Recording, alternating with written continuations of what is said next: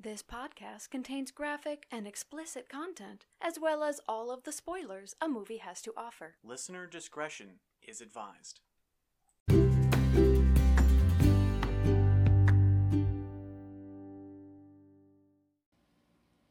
Hi, friends! Welcome back to So Here's the Problem with That, where we watch every sci fi movie ever made and tell you what's wrong with their sci and their fi. My name is Emily, and I'm a movie fan. And my name is Neil, and I'm a PhD candidate in high energy experiment. Neil, Yes. when we were last together, Uh-huh. we were talking about the problematically classic 1998 film Armageddon. We sure were. And I think it's fair to say we had thoughts. Would you agree? Uh huh. Yeah, definitely some pretty serious thoughts. Yeah, strong emotions. Strong, very strong emotions. So, should we jump right back in? I think we should. All right, let's go. So, um, we have a montage of them getting into fighter pilots and getting uh, flown around, shaken around, um, to see if they can withstand the G's, I guess. Yep. And It's also to um to train their um like sense of orientation and um like get used to being dizzy. sure, that makes sense. Um, I know I've said this in, during other reviews we've done, but I would make a terrible astronaut. Yeah. I would just. Me too. I would die. I would vomit immediately. immediately. They'd be like, Um, "Hey, Neil, you're an astronaut." nope. Um, the the guy, by the way, I don't know what his rank is. I don't think he has a name, but he's describing to them what he's going to do to them in these airplanes, and it is Yeah. so sexually threatening. It is extremely sexually threatening. It is. I I was really taken aback by this scene again because so, it didn't. I don't think it had anything to do with the medical uh, tests that they were. This is a whole different montage. I don't know. There's just so much. So then. I'm gonna call her Lady Pilot because I do not think she has a name. They never once say her name. Yeah, she is just a pilot, but Again, the fucking misogyny in this film yeah, they probably credited her as Lady Pilot. She has four lines in Maybe. the film, which is about two less than Liv Tyler. Yep, Um, I have a rant about Liv Tyler coming up, good. but Lady Pilot Yep, explains gravity to these fucking idiots. yes, that's correct. And Neil, I have a science question for you. Yeah, I'm ready.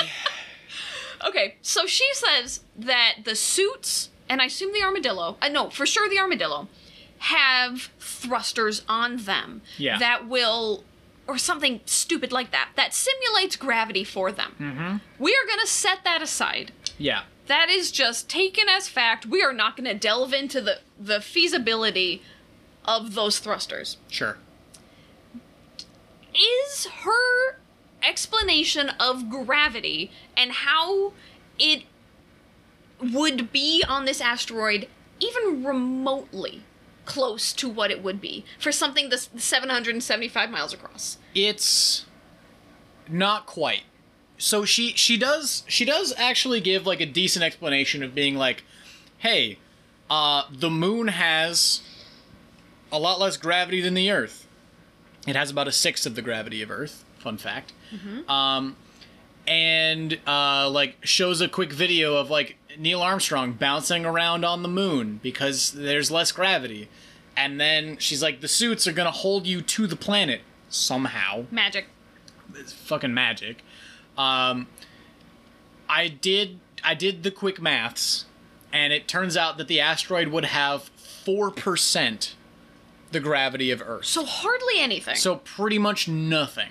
Twenty five times less gravity than Earth. So a hundred kilogram person would weigh about four kilograms, and probably the act of walking would be enough that it like your like foot pushing off the ground would probably push with enough force that you would launch yourself off the planet and never return Jesus. because if you weighed a hundred kilograms, so you're like each ankle that you have, like if you can do a one ankle like push stand, like just stand up on your tiptoes on one foot, you can lift all of your weight then on that foot. So a 100 kilogram person would weigh 4 kilograms on this planet, meaning that you could push yourself off of this planet remarkably well. I, I doubt that you would be able to stay on this planet without movie magic, which is Yeah, what happens. Which is exactly what happens. I know she says how much gravity is on there. I didn't write it down, but I'm gonna assume she's lying. Not lying. I'm gonna assume she's wrong. I I also missed it. I actually had to go back to this scene when I saw that you asked this question to recall that she had explained gravity at all. Well, the way she explains it, everybody, is that she she says, "Bear, who- Michael Clarke Duncan, Bear, if I kick you in the balls, I I need you to understand how to use your thrusters that you don't fly up into space." Yes. So that's probably why you just dismissed it because there's no way anything Yeah. of substance could And be then- said in that sentence. And then it's followed up very closely with Steve Buscemi saying, "When does that training begin?" Steve, you perverted man. I don't blame Steve. This is not Steve's fault. Let's blame JJ. J.J. Abrams God damn and it, JJ. Michael Clarke. No, not Michael Clarke Duncan. Who the Michael fuck? Bay. Michael Bay. You awful people. How dare you? Um, so we're jumping ahead just just slightly, picturing what we do see on the asteroid. Yep. How much gravity does it appear that they have, and how big would this asteroid need to be to have the amount of gravity that we see? So we see the armadillo. Again, we're jumping ahead just slightly, but they're Yeah. walking around like normal. Yeah. But the armadillo can jump a Grand Canyon. So, like, how big would it have to be? So they're walking around like normal, presumably because of the suits. Right, the magic suits. So that's movie magic. I can't I can't say how much it appears that it has in that instance. Fair play. Um it it does appear to have less gravity than the moon, which is good, but it doesn't appear to have 4% of the gravity of Earth. Right. So somewhere in that range of um let's see. What is one sixth, sixteen ish percent? Uh like sixteen and a half roughly percent of uh is how much uh, of Earth's gravity is how much the moon has. So somewhere between sixteen and a half percent and four percent. Call it six to eight percent, Okay. Okay. roughly. I would guess. Uh, how much would you need to be able to jump the Grand Canyon like that? Probably more than four percent. Fair play. Because if you jumped the Grand Canyon like that, there is a very good chance that you are just now in orbit around this Which would be small unpleasant. asteroid, which uh, you yeah would not be good. yeah. Um, okay, thank you very much for. I think that's my last science question for at least the next five minutes. Okay. Um, but so as I, I we didn't really mention this during the um earlier uh medical sequences, but like clearly a huge portion of this film was filmed at NASA.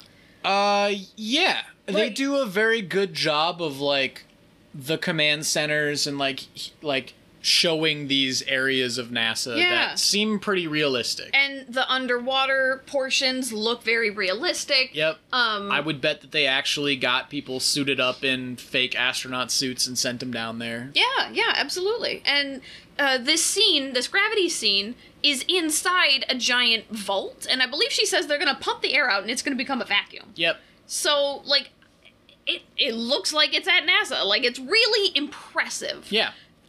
Mm, Our my our issues with the writing and the plot aside, it's a really impressively looking film. Yeah. For a lot no, of it, it looks very impressive. Yeah. That's all the kudos I'm going to give it. Um, again, I have no idea how much time has passed, but um, they've been training for at least a while now.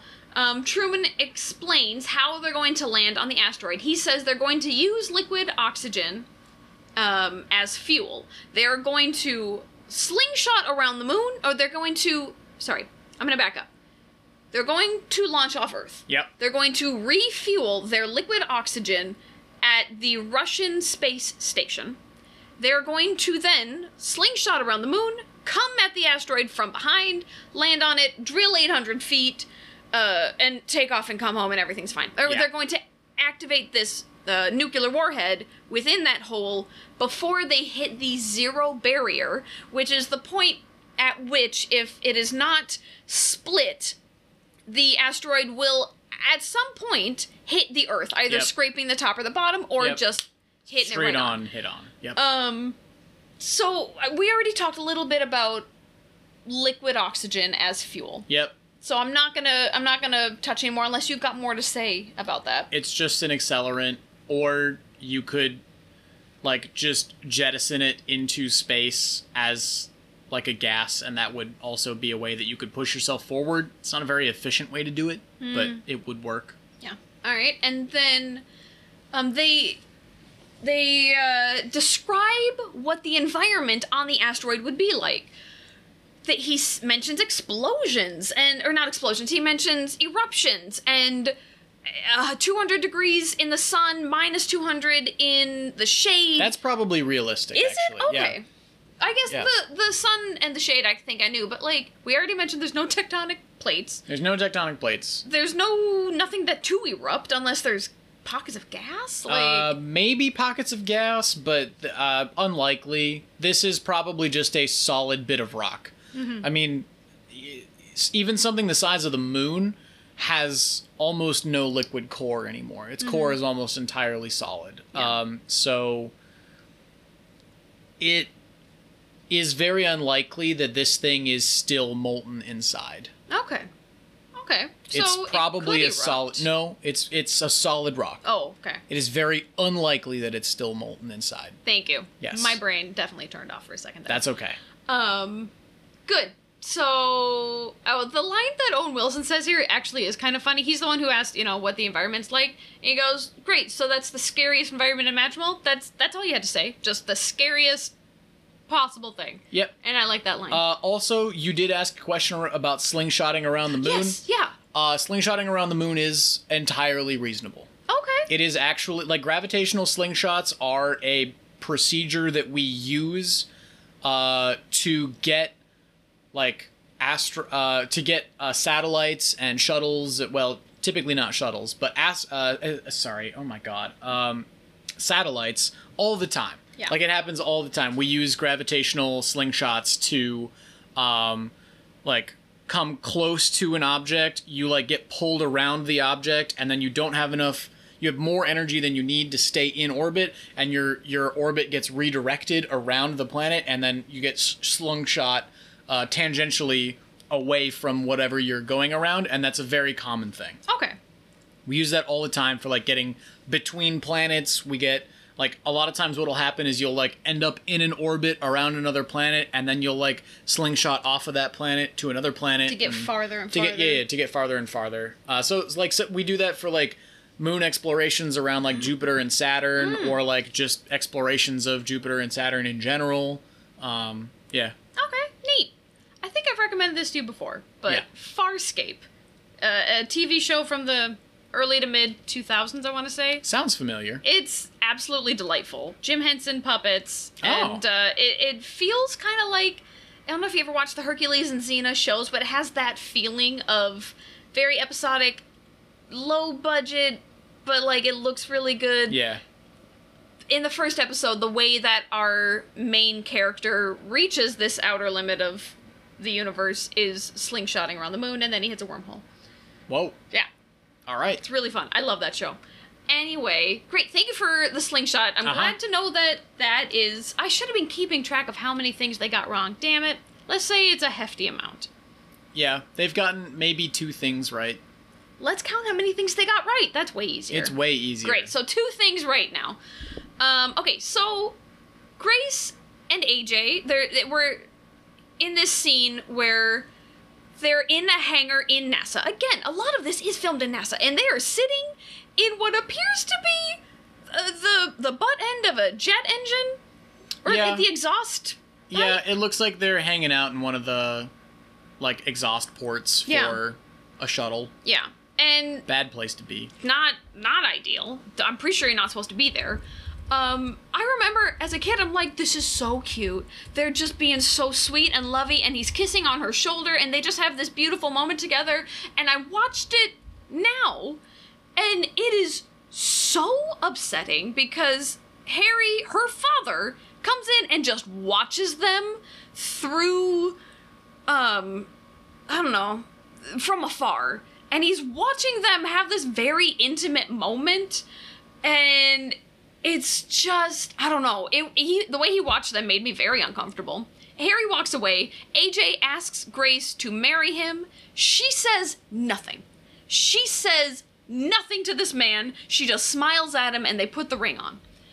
You should probably say something. As Yes. someone who has been proposed to, it's hard. I barely got the words out, but you still have to say something.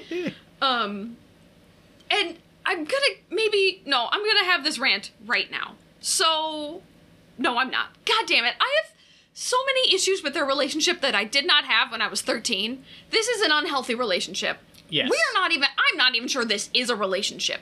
We I guess I'm having this rant right now. We never see them have a conversation. No. They exclusively are being hard quotes cute together. That's Yeah. all we see. It's like it's like if your cupcake phase of your relationship you never talked. no. You just did the cupcake things. And we'll see a scene where they are quote unquote talking in a bit, but their talking is still just like weird fucking animal cracker voices. I don't know. They they've been dating for 6 months, being generous, 6 months.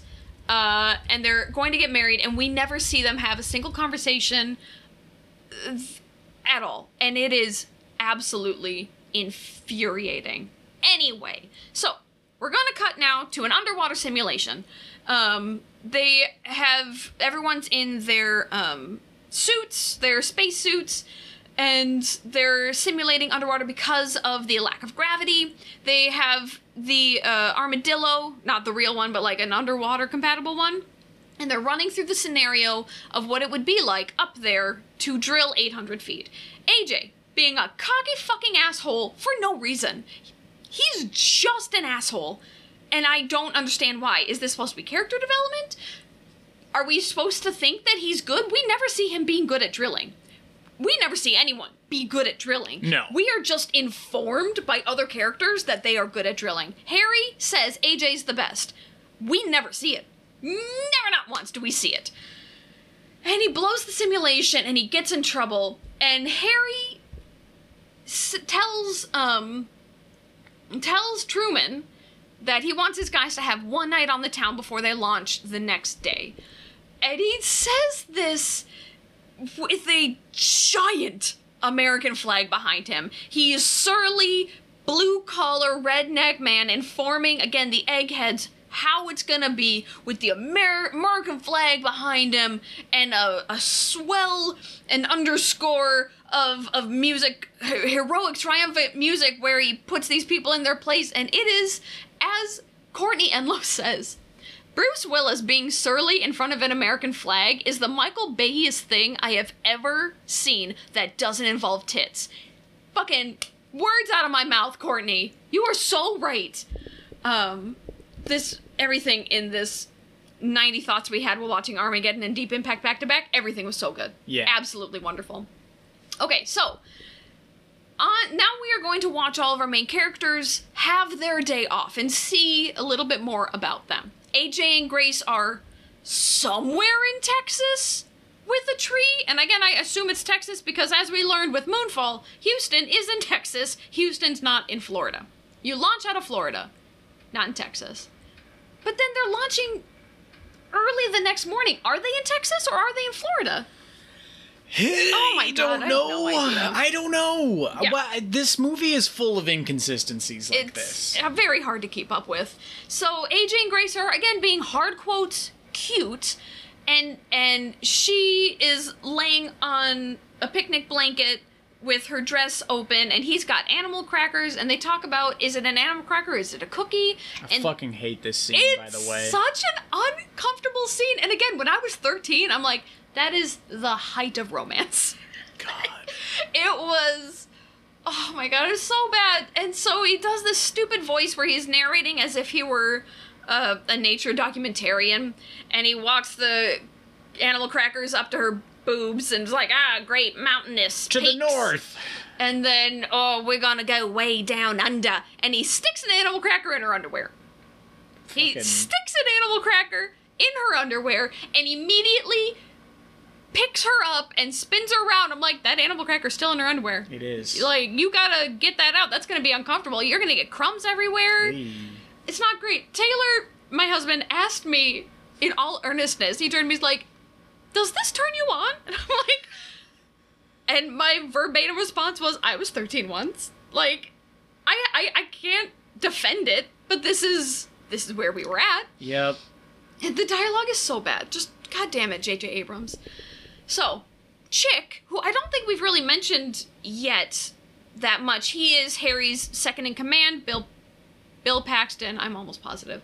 Um he's he was my favorite character up until this moment where he goes to a woman's house in in some uh, uh industrial part of town in a town somewhere in the country Yep. she's clearly not happy to see him.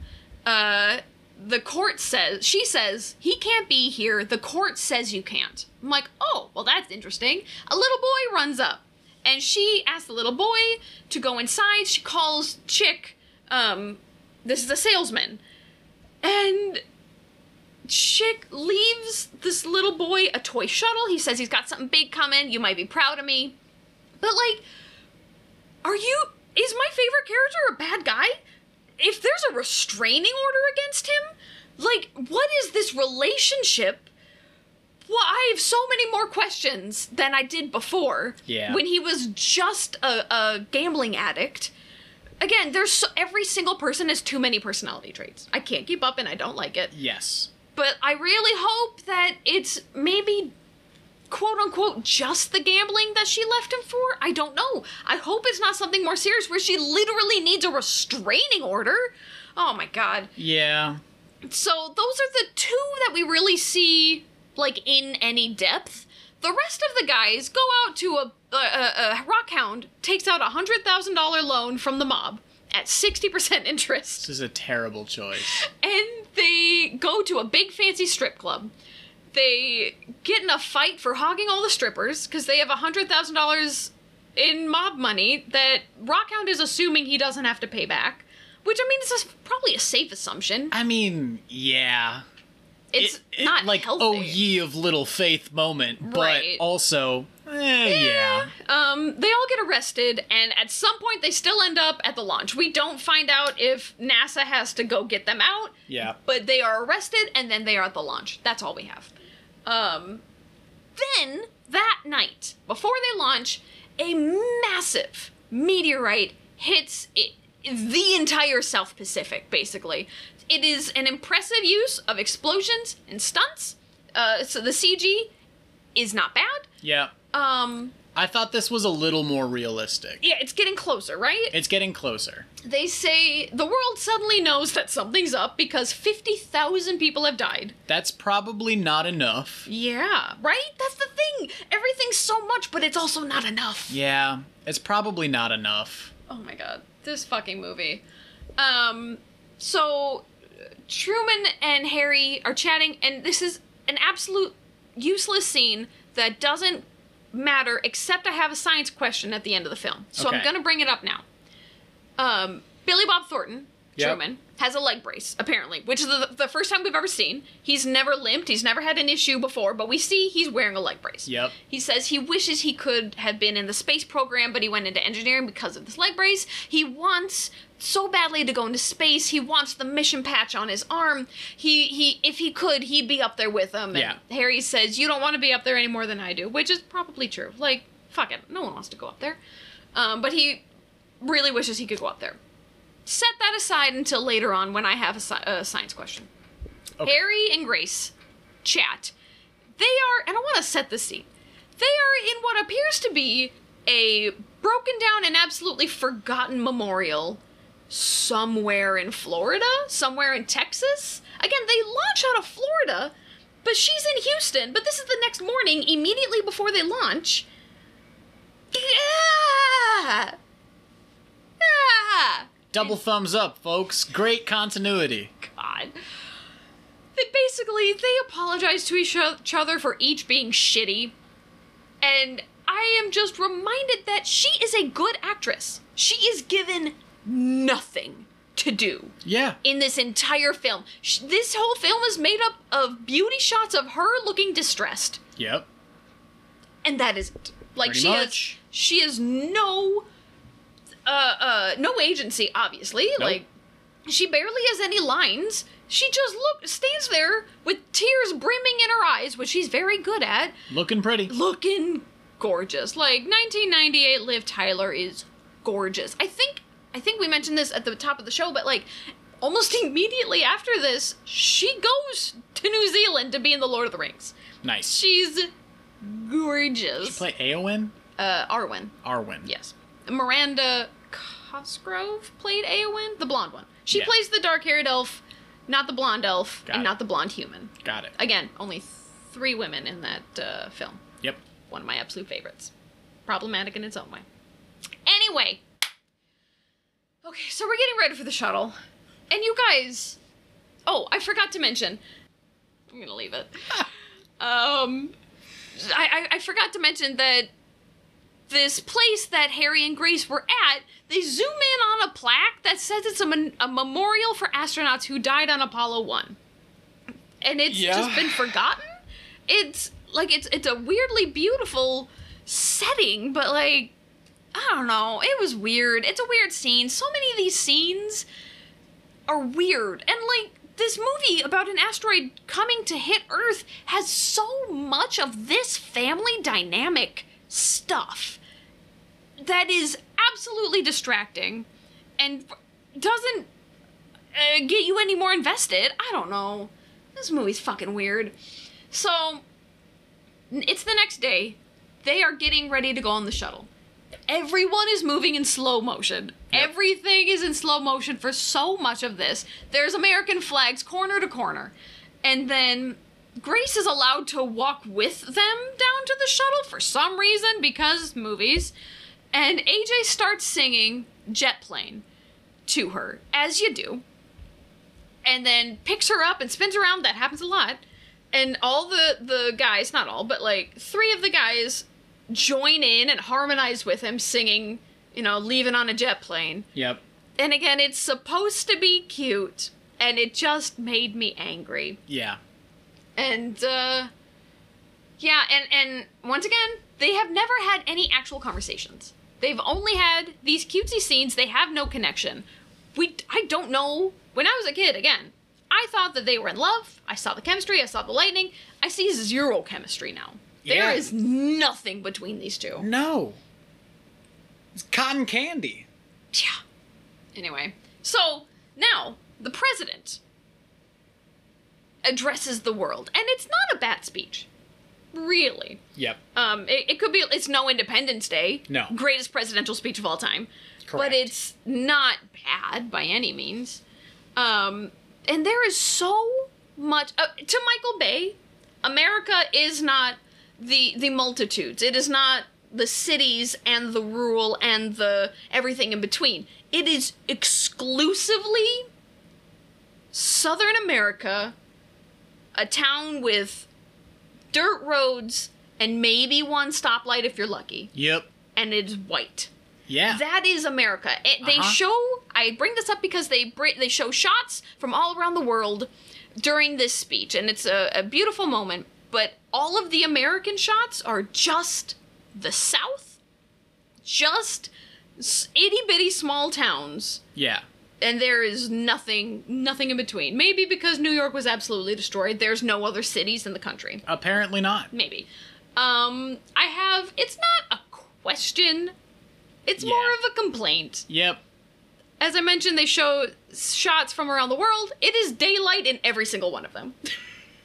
is that physically possible, Neil? Nope. Cool. Moving on. So, um, everyone around the world is listening to the speech, and um, it's being translated all over, and it's you know a rousing moment where the Earth comes together to defeat this uh, asteroid. I don't fucking know. So the shuttles. Neil, did you catch this? The shuttles are called the Freedom and the Independence. I sure did. why? Shouldn't it be I don't know, fucking hope and life? Like why? Why the freedom and the independence? Because America. America. Yes, exactly. Oh my god. Also, on on the topic of shuttles, I do want to say they do use liquid O2 as an accelerant. oh, good. Uh, it is it is the oxidizer uh, because it is quite literally oxygen. Yep. Um, but it is uh, the fuel is liquid hydrogen. Mmm. So it's literally just Hydrogen and oxygen getting sprayed together. yeah, they just get sprayed together to be stoichiometrically appropriately mixed. Uh, it gets ignited and lit on fire. It creates a bunch of like jet propulsion. Uh, it burns at six thousand degrees Jesus. Celsius? Question mark. Um, and then uh, earlier we talked about the fact that they are like going to a space station uh, to refuel on liquid oxygen, But not which is the hydrogen. but not the hydrogen, which is also really dumb. And then I, I was like, hey, wait a second. What does the actual like orbital shuttle, like the space shuttle, use as its like fuel source? And it turns out that the fuel is monomethyl hydrazine, which is a thing, I guess. that exists. and it is oxidized with dinitrogen tetroxide. So it's not even the right fuel that they have. they are they have listed something that is not actually a fuel that they are going to refuel with and uh, they have listed something that is not even used on shuttles as a form of propellant it is it is literally just uh, some bullshit I love that. yeah it's so wrong So much. It's so it's wrong. It's like aggressively wrong. It's not just wrong. yeah It is like wrong. Like Yeah. I don't I don't even know how to put this into words. Um god damn. So so I I do have it's like a minor science question. Yeah, it can be a yes and no yes or no. But like they have these two shuttles next to each other on the launch pad. yeah that's dumb Very, okay, good. Like they're very close. Should they be that close? they should not this is a very stupid decision Okay, good. Oh my god. You guys, this movie is fucking wild. Okay, so we are about to launch. And and my, Taylor at after about three minutes of the launch, it is a long launch scene. He Yeah. looks to me, he's like, is this like Monty Python? Where um Lancelot is running over the hill and they replay it fucking Over and 14 over and times? That is what it felt like watching this launch scene because they replay the um the shuttle going up. It's got to be fucking twenty times. oh easily and because I think they're trying. I think they did film one shuttle getting launched. Don't know what shuttle it was, but I think they actually filmed it. And so they filmed it from enough angles. They're trying to show, to tell us that it's actually two shuttles that were launched. I think that's why it did it so many times, but man, I felt like I was taking even more crazy pills than the previous, what, hour of the film? oh yeah Like, so. So much of this film is left, Neil. I. Yeah, uh, like by by like minute count, we are about halfway through the movie. That blows my mind. Yeah. The rest of the movie though is much easier to summarize because it's not quite so like densely packed with bullshit. Yes. The bullshit is a little more spread out. Yes. A little more hand wavy. So, okay. It's a Monty Python liftoff, and man, the CG, when it finally gets going, so bad. Oh man, that CG was bad. Very bad. Um, and and I noticed as they were exiting the atmosphere, and it might just be Michael Bay, and feel free to tell me if it is, but like, do the shuttles spin that much as they leave the atmosphere? Because they were a rotating. no. You you should not be spinning much at all as you leave the atmosphere. That makes sense. Yeah. I, I feel like that is probably for the best. It would be a sign that something has gone probably quite awry. if you're spinning. Yes. Yeah, yeah. Uh, so Owen Wilson had a line that I wanted to run past you. Mm-hmm. Um, as they're heading towards the Russian space station, Owen Wilson says, "You know, oh man, we're we're in the beginnings of space. This isn't even like outer space. And, Yeah. Like, is there a line between? It's actually very hotly contested. Is it? Yeah. Ooh. People people have a hard time defining where the beginning of space is, and um, there are kind of like three. There are three different like classifications of of space. Um, once you get like up out of most of the atmosphere, you hit a part of the atmosphere called the thermosphere, which is uh, roughly 300 to 600 miles above Earth's surface. Okay.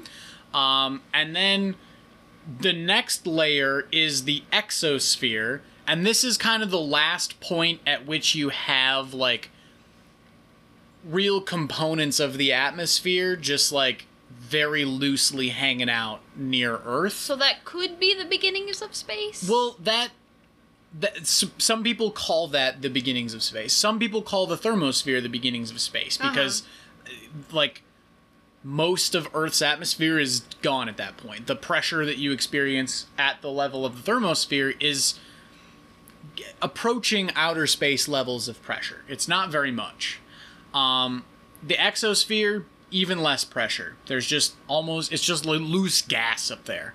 Um, and then once you get past the exosphere, there is a very loosely defined. Uh, also, the exosphere ranges from roughly 60,000 to 120,000 miles, which extends about actually halfway to the moon. Um, and then past that, you get into uh, the ionosphere, which is a, a part of the Earth's atmosphere. uh, Well, not really part of its atmosphere anymore, but it is a layer around Earth that is filled with all kinds of charged particles. Um, there is also a part of this called the Van Allen radiation belt.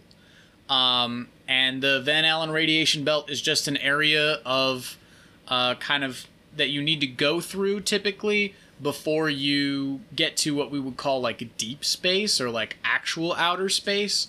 Um, and it's full of all kinds of like charged particles and you have to shield against this because if you need to travel through that region um, your electronics might get really damaged Oh. because of all of the all of the really highly charged um, uh, electric particles floating around out there so it's uh, not an easy space to go through but it is doable oftentimes you will either shut down your electronics until after you get out of there or you will um like have them shielded and design them specifically to make it through okay. yeah Well, that's kind of fun. yeah I didn't know that. fun facts Neat. Um, okay, so we come up on the Russian space station, and uh, again, the characterization of this Russian cosmonaut is I'm Bad. going to say unkind. yeah it's very bad But I love that actor. He's been in a couple things that I absolutely adore, including but not limited to a really great um, bit on American Gods, the first season. He's wonderful and I love him. But um, yeah, it's I have little love lost for um I don't know. I'm not even gonna finish that sentence. It's a bad characterization. yep So also there is no russian space station Yeah, that was a question I didn't ask, but I wanted to. Is this supposed to be the ISS? i think so and they probably just like didn't get rights or they were like we want to make it russian and it's supposed to be the iss oh, that was that was a uh-huh choices. yes that is that is choices So okay, so they.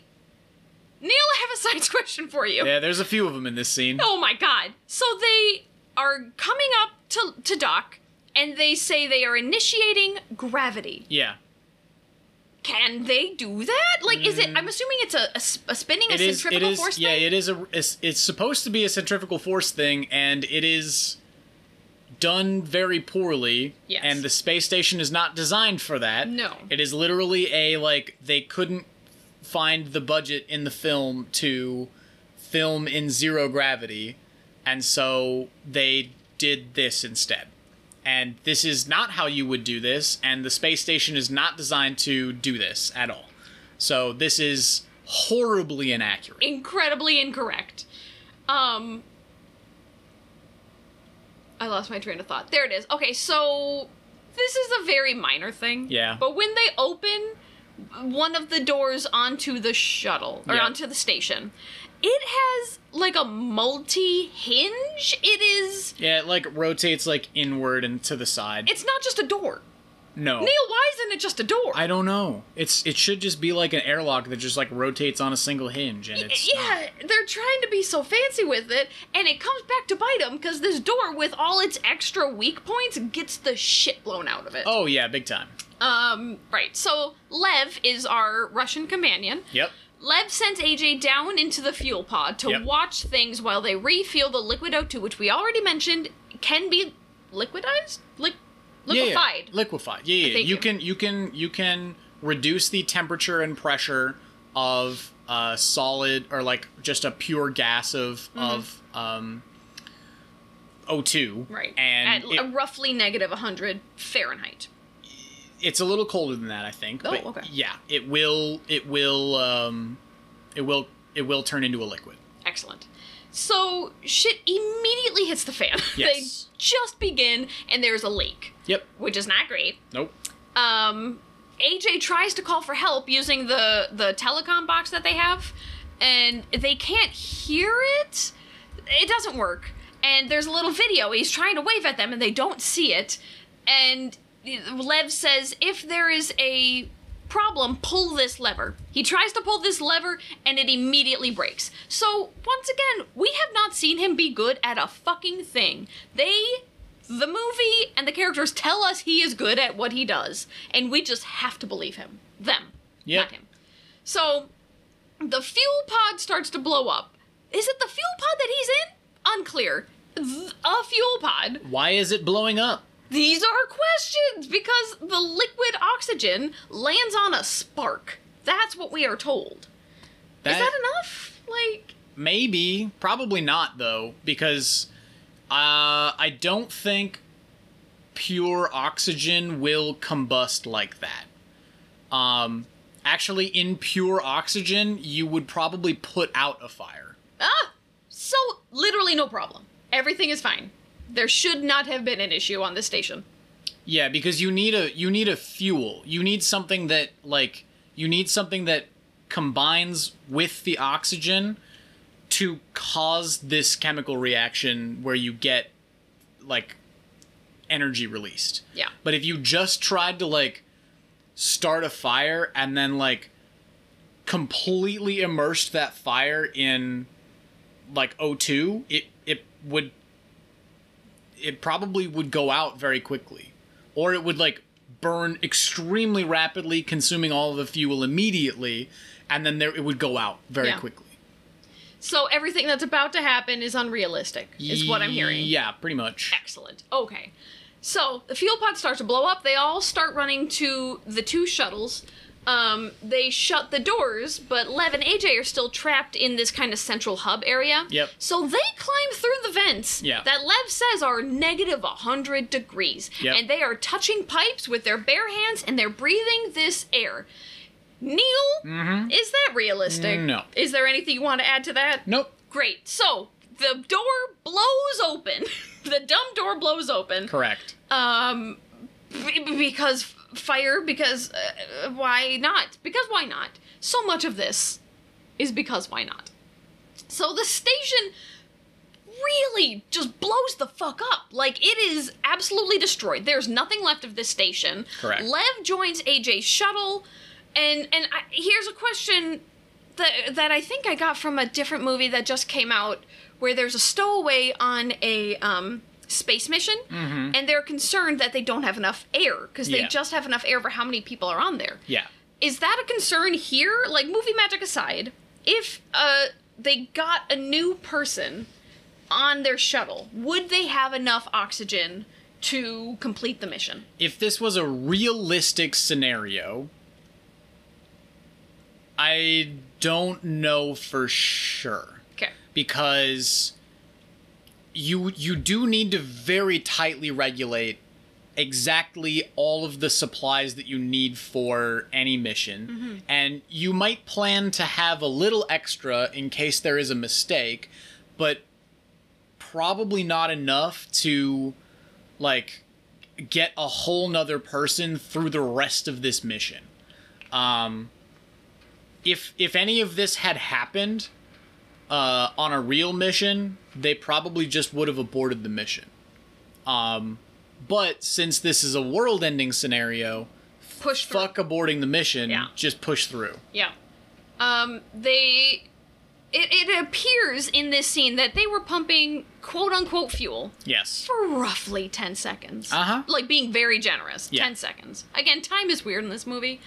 Um, but as every as the sh- the shuttle the shuttle as the station is blowing up and the shuttles are going off um allegedly in the correct direction, there's a voiceover that says, "All right, 90% of the fuel was pumped." Um A, that is too much fuel for how much time we are shown that it was pumped. Probably. But is that enough to complete the mission? Like, is 90% good enough? Like, it's kind of hard to say, obviously, but like, It depends on how they're measuring what they need the fuel for, Yeah. right? If you're if you're talking about getting to the asteroid and you only got 90% of your fuel, you probably won't make it. Like there will there will have to be something that is really wild that changes about your mission and how you get to where you're going uh, in order to accommodate the fact that you are missing 10% of your fuel. Um, is it enough if like you only needed 50% of your fuel to get there and you expected to need 50% to get back? Yeah, because once the shit splits apart, you probably don't need a ton of fuel to get off of the asteroid and then back to Earth. You can literally just fall back to Earth. There's no reason that you would need more fuel. So, kinda. kinda, I don't know. Is it's just a plot point to create more suspense. I think it's a plot point to alleviate suspense, actually, because we only saw them pump fuel for 15 seconds, Yeah. and then everything blew the fuck up, and there's nothing left. So they, w- I think they told us that it's 90%. It's like it's good enough.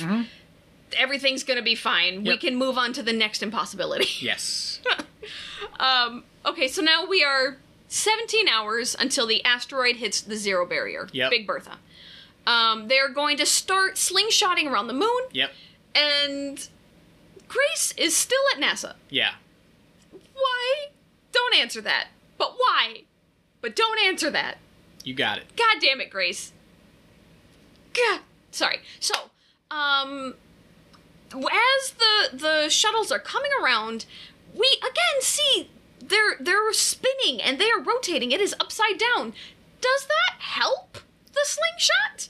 Surprisingly, if you have people inside, I believe that it does help the slingshot. Because the blood is rushing to your feet, then, not Yes. your brain. If you, if you went down with the like if you if you initiated it so that you are like uh, all the people are upright with respect to the planet instead of their heads towards the planet, uh, all your blood would rush upward into your head, probably killing you. I was about to say, would your head explode? it might not explode, but you would probably pass out way faster. Yeah. Um, if you are upside down, the blood rushes to your feet.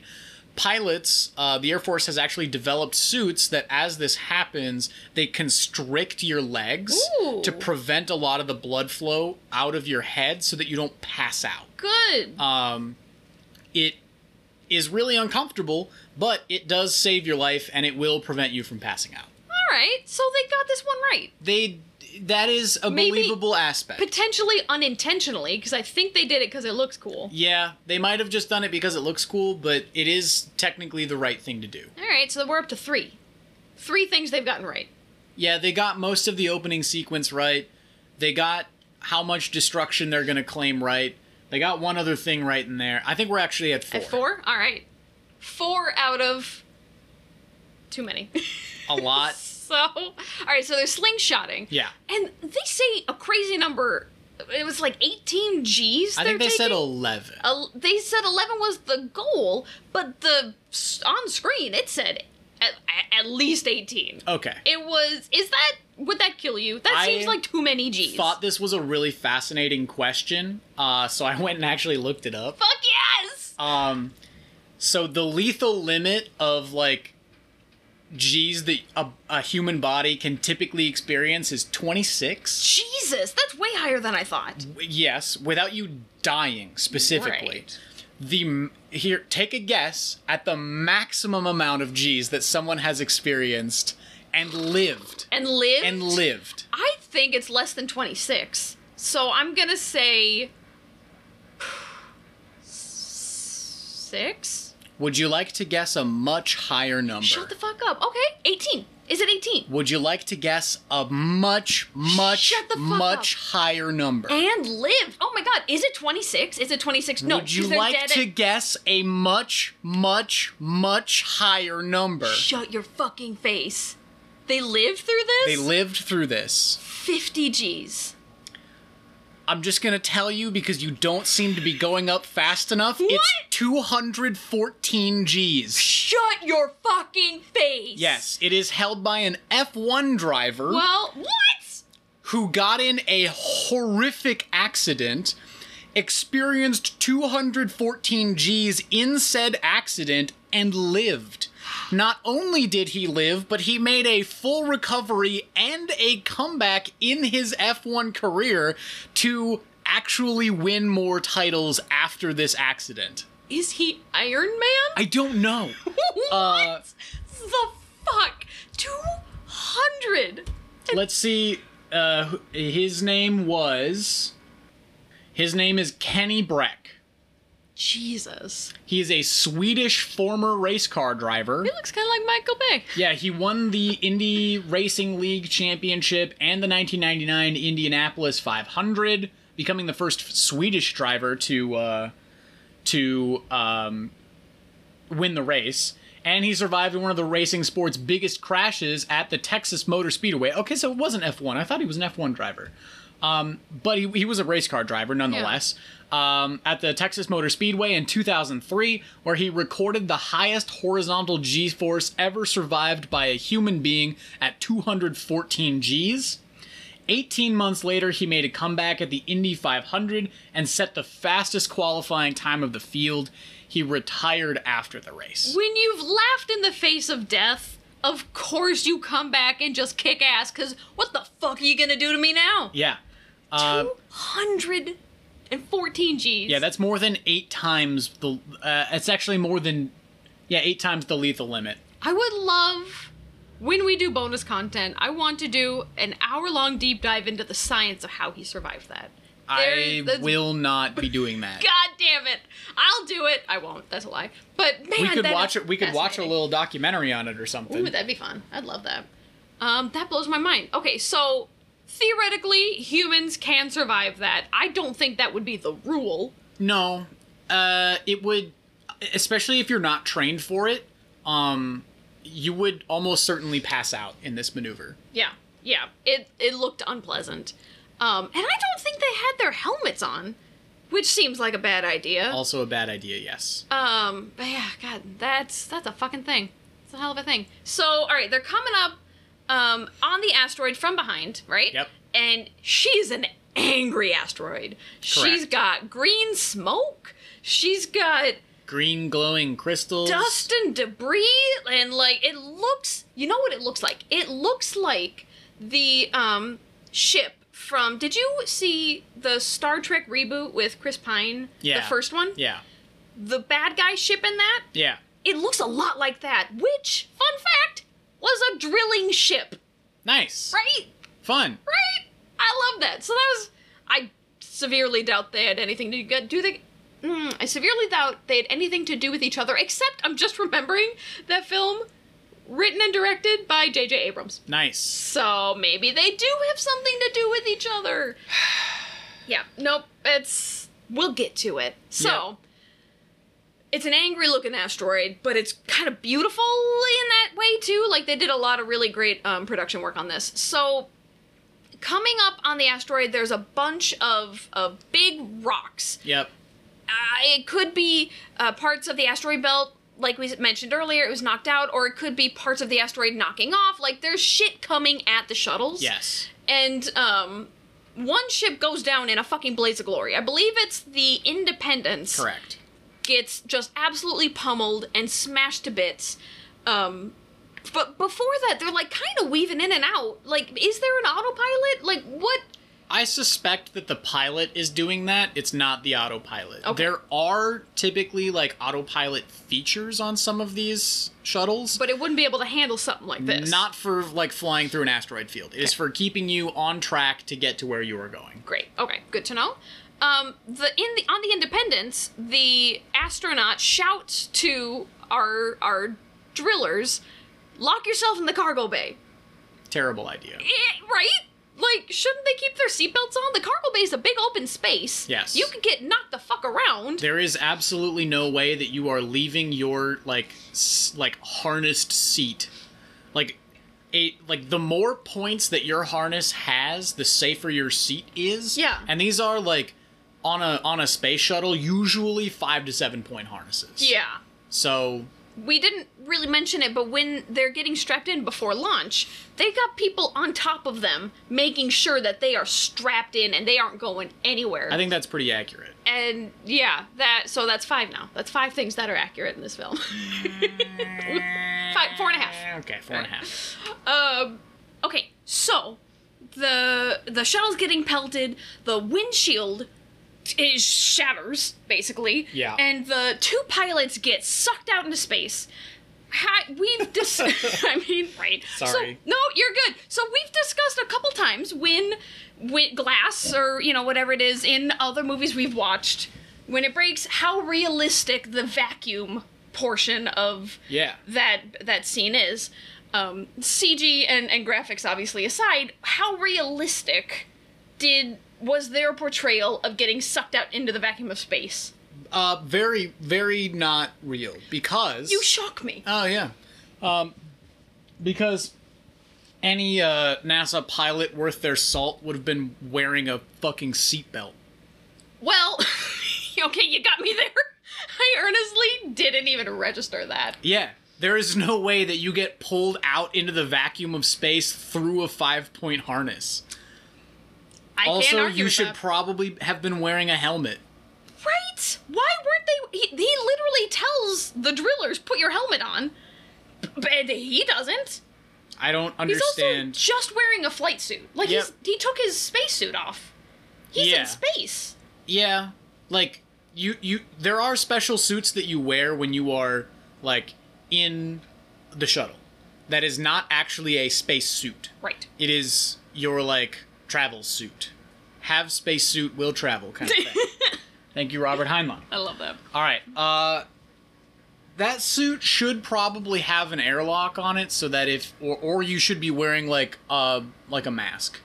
Uh that would that would supply your oxygen to you. Um in the event of just such an emergency. And uh so this is really unrealistic that they get sucked out of the of their shuttle at all. Like this shouldn't have happened ever. So starting from there, Yeah. it shouldn't have happened.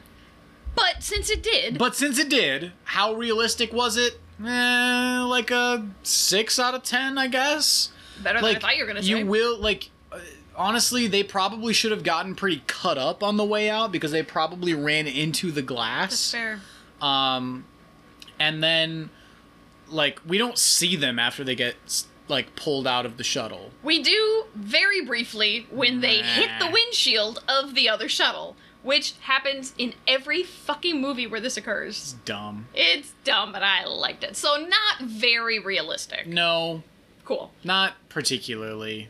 So the Independence goes down, not in a ball of flame, but like it definitely it, hits is- hard. It is flaming, which is surprising. Again, no no fuel for that. Uh, I mean, there is fuel, but again, we've already discussed this. I'm not going to rehash it. Yeah.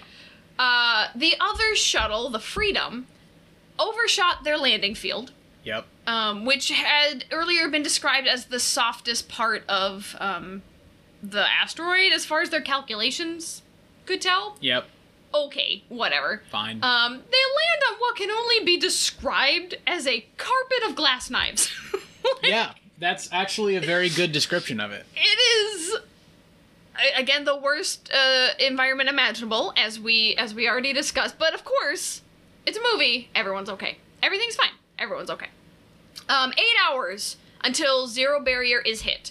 They now have no communication with houston uh, which is an issue because Houston's like, I don't know, did we just lose everybody? They know the independence is gone, but they don't know about the freedom. So they're like, all right, did our last shot also blow up? Are we all gonna die? Unclear at this point.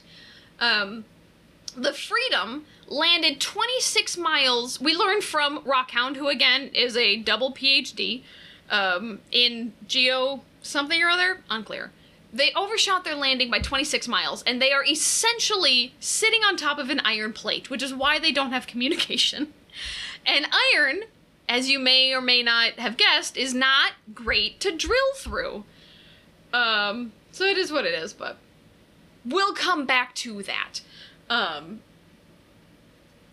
Actually, I lied. I do have a question, and I think I, I think I asked you this question in our our pre-show meeting. But them being on an iron plate, how likely is it that an asteroid has an iron plate in it? Like how Pretty like likely, Is it? actually. Yeah. Okay. Um, asteroid composition is a really weird thing to begin with, and um, asteroids do contain a lot of weird deposits of like large quantities of various metals. Um, and there being iron on there, honestly, pretty likely. okay. it being like so concentrated like this at the surface maybe a little less likely but it it actually doesn't strike me as like particularly out of left field So we're up to instead of four and a half, we're up to five things they got right. yeah, Give it another half. 4.75 i'll Oh. give it a quarter it shouldn't probably be on the surface like this but you It's never not impossible you never it fucking be know it's never Right. yeah it's not impossible Right. Um, so the Independence, it was uh, a horrendous crash, but of course it's a Michael Bay movie, so some people lived. Um, AJ lived, Bear lived, and Lev, the Russian cosmonaut, lived. Everyone else is dead. Fucking Owen Wilson did not make it. Um, and uh, his face, Neil. So his helmet yep didn't get on entirely and it was smashed. So there's a hole in his helmet. His face is open to the elements. Would his face look the way that it does with his helmet being blown open? So it, you can actually see his eyelid is kind of twitching because it's just Owen Wilson with his eyes closed. But like, what should his face look like when it's exposed to a vacuum like that? Um, your skin boils and you cook pretty quickly. So little bit of art reaction going on. Yeah, but like a weird kind of Maillard reaction, because like, like technically your skin might cook with like its own oils, but for the most part, your skin like will bubble and blister pretty brutally. Um, and then it probably becomes like very tough and leathery, and then it gets cold and dries out. So And how how long of a time frame is this? I don't know. Like the the like bubbly part happens almost instantaneously. Uh, it happens very quickly because like all of the gas that's like contained in your in your skin starts to escape. All of the water and the like other various liquids in there start to evaporate and boil immediately. Um, so that part probably happens very quickly. Um, the the like drying out and becoming like a leathery husk takes quite a bit longer um but like it wouldn't be like a clean looking bloodied face mm-hmm. like Which is what it looks which is what it looks like it Right. just looks like someone who's been cut up with a bunch of glass like. hmm Okay, good to know. Um, this is another quick one, but based on the images that we saw of this crash, what are the odds anyone would have survived that? Uh very low because no one was wearing a fucking seatbelt Except for Owen Wilson, and he's and, And he Owen- died. and he died which is the dumbest thing Oh my god, this movie is fucking crazy. So, that being said, those spacesuits do look pretty cool. How thrusters aside, because again, there's thrusters in these suits to simulate gravity. How practical does it look? Like, obviously, it's flexible enough that they can move without, um, without I don't know, like the the spacesuits that you think of when you think spacesuits. Yep. Your arms are kind of out to the side a little bit. It's not super flexible. This movie spacesuit is not as thick, little easier movement, but like for being a spacesuit, how practical is this design?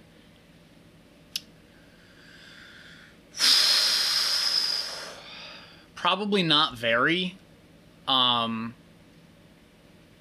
it looks like it allows for too much movement. Hmm. Um, actual spacesuits are not things that are like super like you can't move around in them very well. Like they're they're they're pretty thick, they're pretty stiff. They have a lot of lining in them both to keep all the heat in and all the like nasty particles out. So they're usually really thick. Um and they have to be very good ins- insulators. And uh, like spacewalk stuff is like really expensive, and um, these don't look like spacewalk stuff. They look like like walking around on Mars stuff. Yeah. which is not realistic. No. I I accept. I did like their helmets though. Lots of um no. Oh no, but you can see so much. That's bad. yeah. Oh, oh. It's bad It's, to see things. Oh. is, it is bad to see around you that much. Okay. uh, because all of that glass, um, like, is an extra way for uh, high energy particles to just fucking Blast be ya. zooming through your head. Oh. Uh, it needs like if you ever see um, like a an actual helmet from a like a spacewalk mission, the helmet is like completely mirrored to the point where it needs to be very bright outside for you to be able to see through it um, because it, it is quite literally protecting your head from all kinds of like solar radiation and shit uh, and like the visor that they flip down in their in their it shouldn't be inside their helmet. It should just the helmet should auto like just be that way automatically. Um, and having so much helmet that is like glass um, re- really not a great design. Glass is very brittle and fragile and it breaks when things hit it. So you probably would want actually as little glass as possible Would it be like a glass alloy or like a, a super glass? Because I know they've got some glass that it would is- probably be something that's like more akin to a plastic infused with lead Hmm. uh, that is that is clear um, but unclear. un- yeah like hard hard to say they've Yeah. they haven't done it very scientifically accurately which is not a surprise for this fucking movie Did not see that coming. Um, so they the back to the freedom. They walk out and um, I, I think it was Rockhound, but someone says this ple- place looks like Dr. Seuss's worst nightmare, which is pretty accurate. Also, it is a set. Like this is a huge set yes that is really impressive. Like from a construction standpoint, the fact that they built this and it it looks not bad. Um, it is impressive yeah. again visually this movie is neat Yes. Pretty neat visually speaking. yes Um but yeah, so it I also had the thought that any movie that's ever been made that's making fun of the way movies are made is making fun of this movie. All I could think was what it must have been like to film this on this set in these spacesuits with these fucking personalities of these actors. yeah Uh and and I it was it was interesting. So, they start drilling. Neil, Rockhound had a monocle.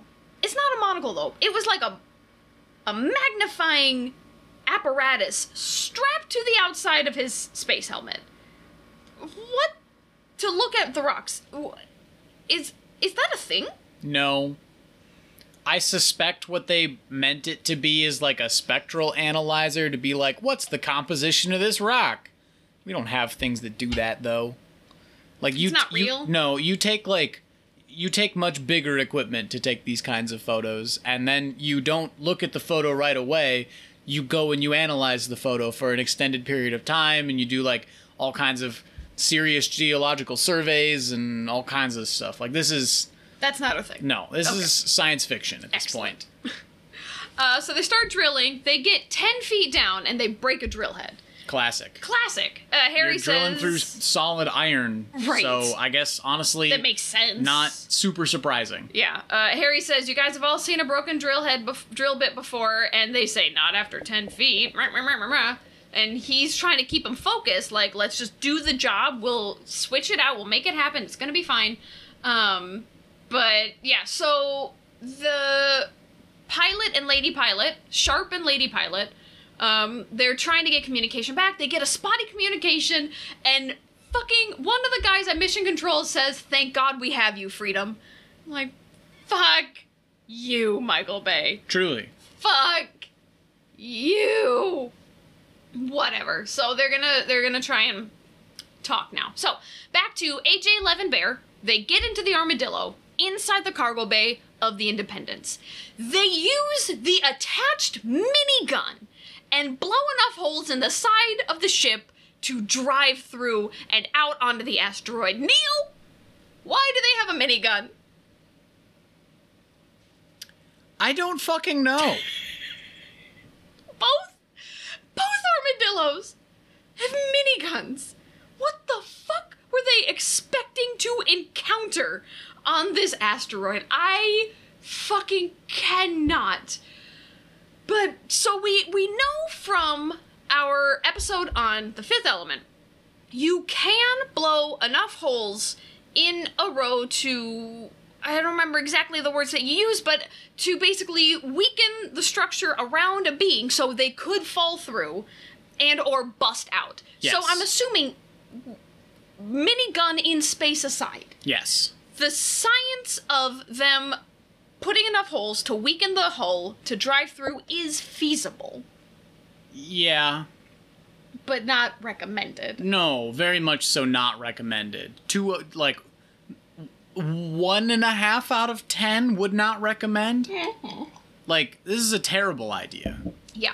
But how else are you gonna get out? So You go to where the fucking door opens and you shoot the latch on the door. Yeah, that And then you just sense. kick the door open. There must have been a door because they got the armadillo. It off. had to get out somehow. It had to get in somehow.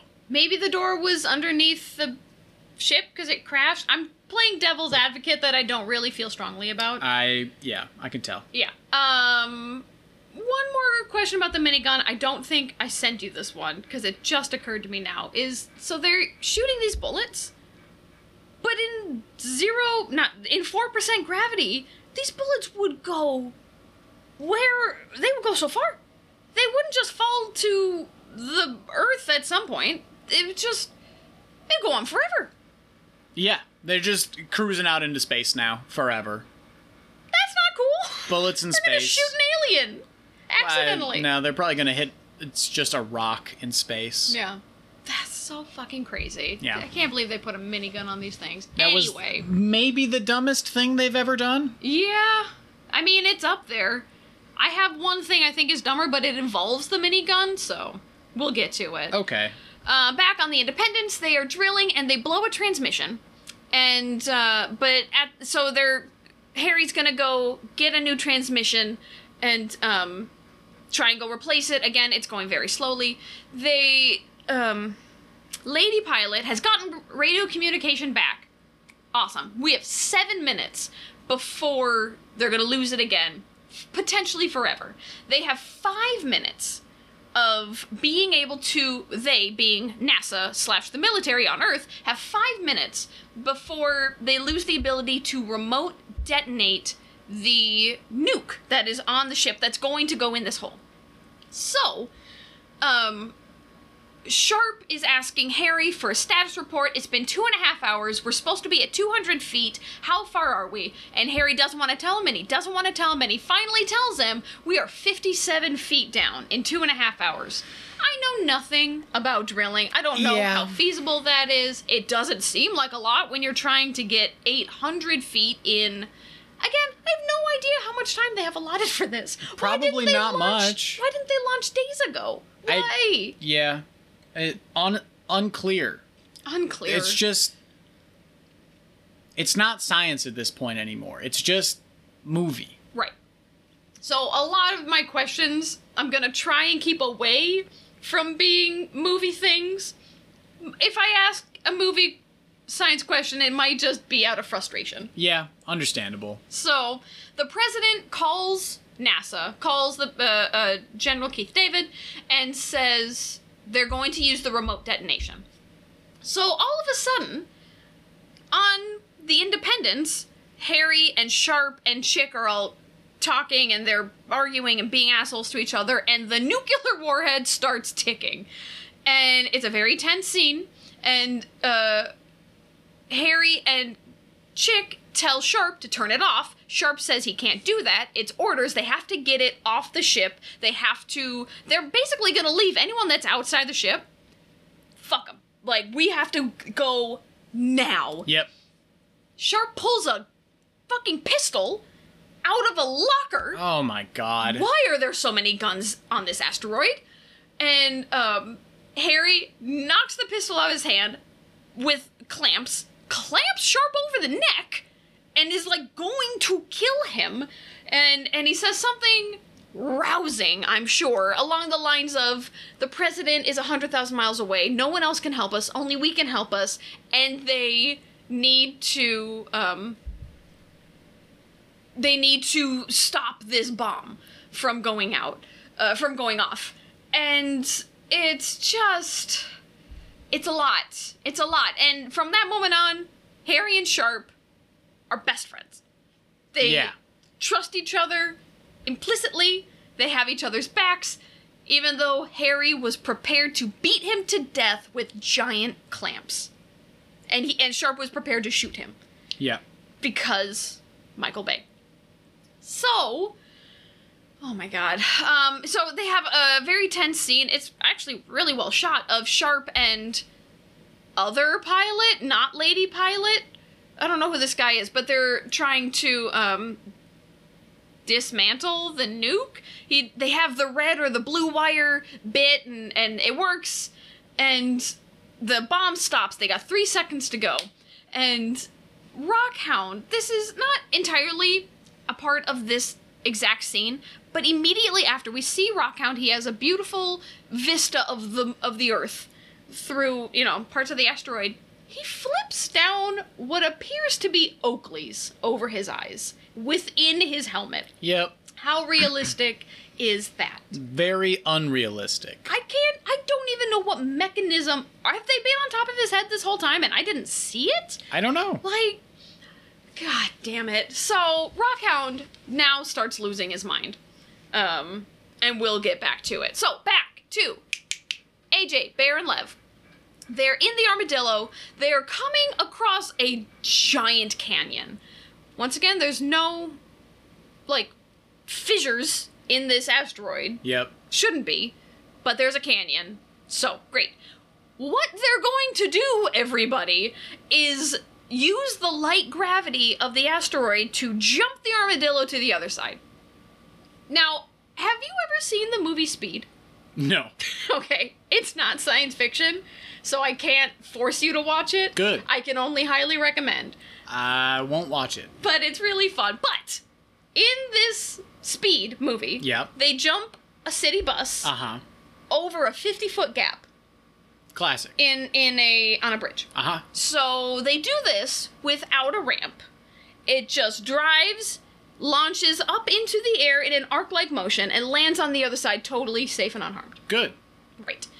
Um. So that's what they do here. They do not have a ramp that I saw. They're just going to drive off the edge of the canyon and float to the other side. Hey, Yep. Neil, Yeah, huh? how realistic is that? Uh, I mean, with 4% gravity, they should have already probably hit a bump and flown into space. So the fact that they are. They have thrusters though. Don't forget. Oh, well, maybe the thrusters are how they're doing it. Maybe Yeah. they just like hit the thrusters once and then uh, whoop, and then they just, you know, yeah. right across. I don't know. It's, it's a hell of a scene. It's not very. It's about as realistic as driving a fucking car across a piece of Earth that is slowly being pulled up to the moon. right. Not wrong. I forgot about that. God, Yeah. that was a hell of a movie. It's terrible. Oh Jesus! Uh, we're talking about Moonfall. If you haven't seen it yet, What are you doing? I would kind of recommend seeing Moon. We'll get to this at the end, but I would kind of recommend seeing Moonfall over Armageddon. Yeah, little bit, same, same. which is not a situation I thought I was going to be in. No. Um, so they do they do this. They launch the armadillo and it's working and it's working and it's working too well. And all of a sudden they are going out into space. Um, they say at one point we're a mile off the asteroid. That sounds like a lot of space away from quote unquote ground. Yep.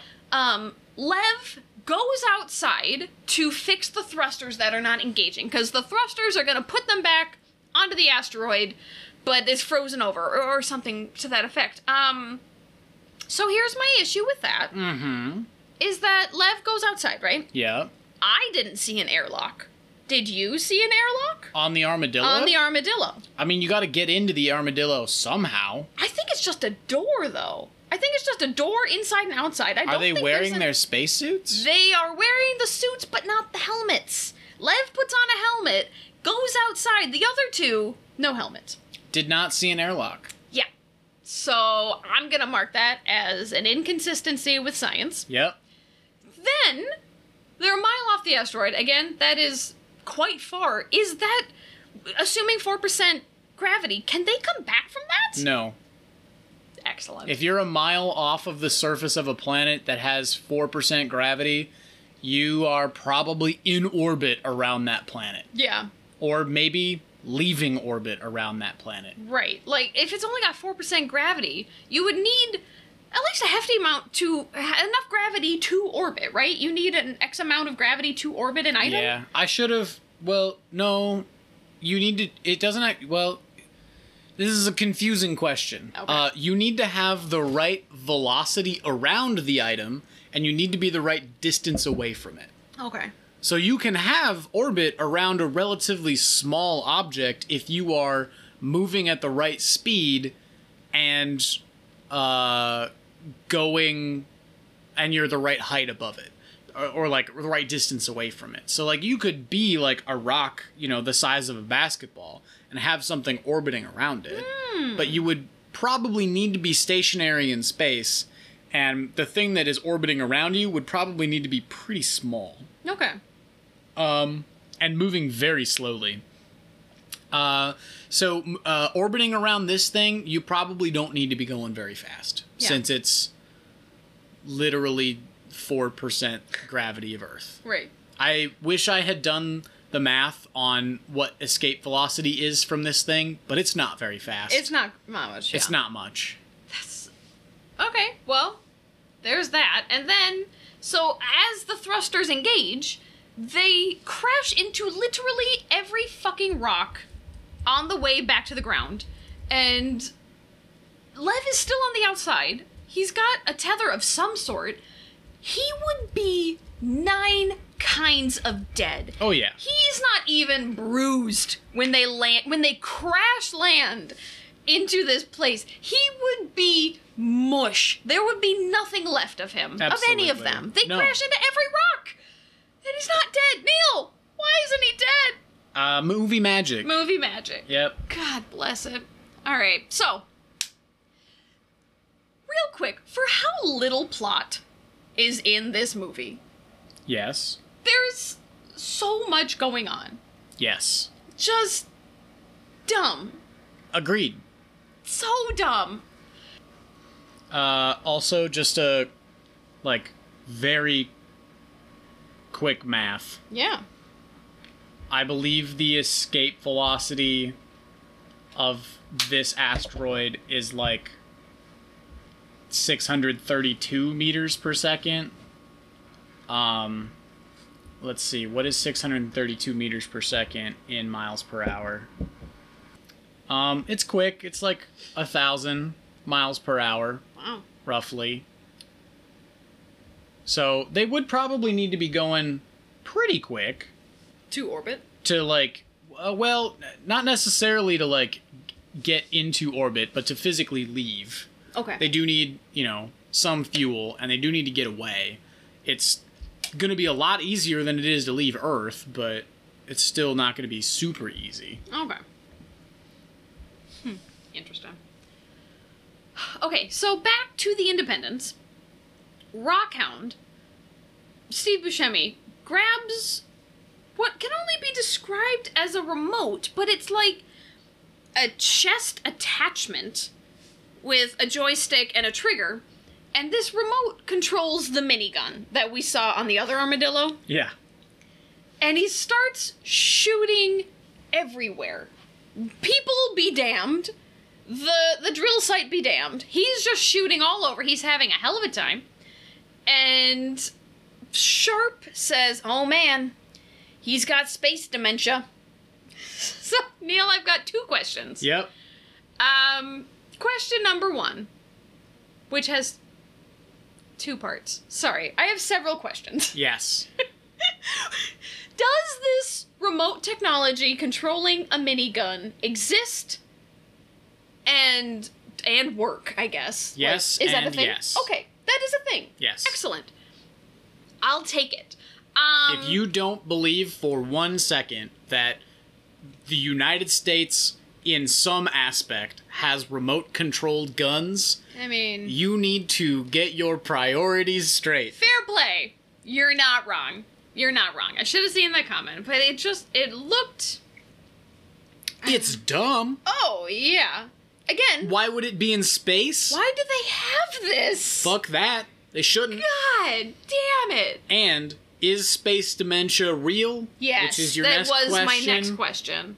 Um, I have never heard of astronauts coming back with any sort of serious case of short or long term dementia. Yeah, good. Well, astronauts though are again trained for this.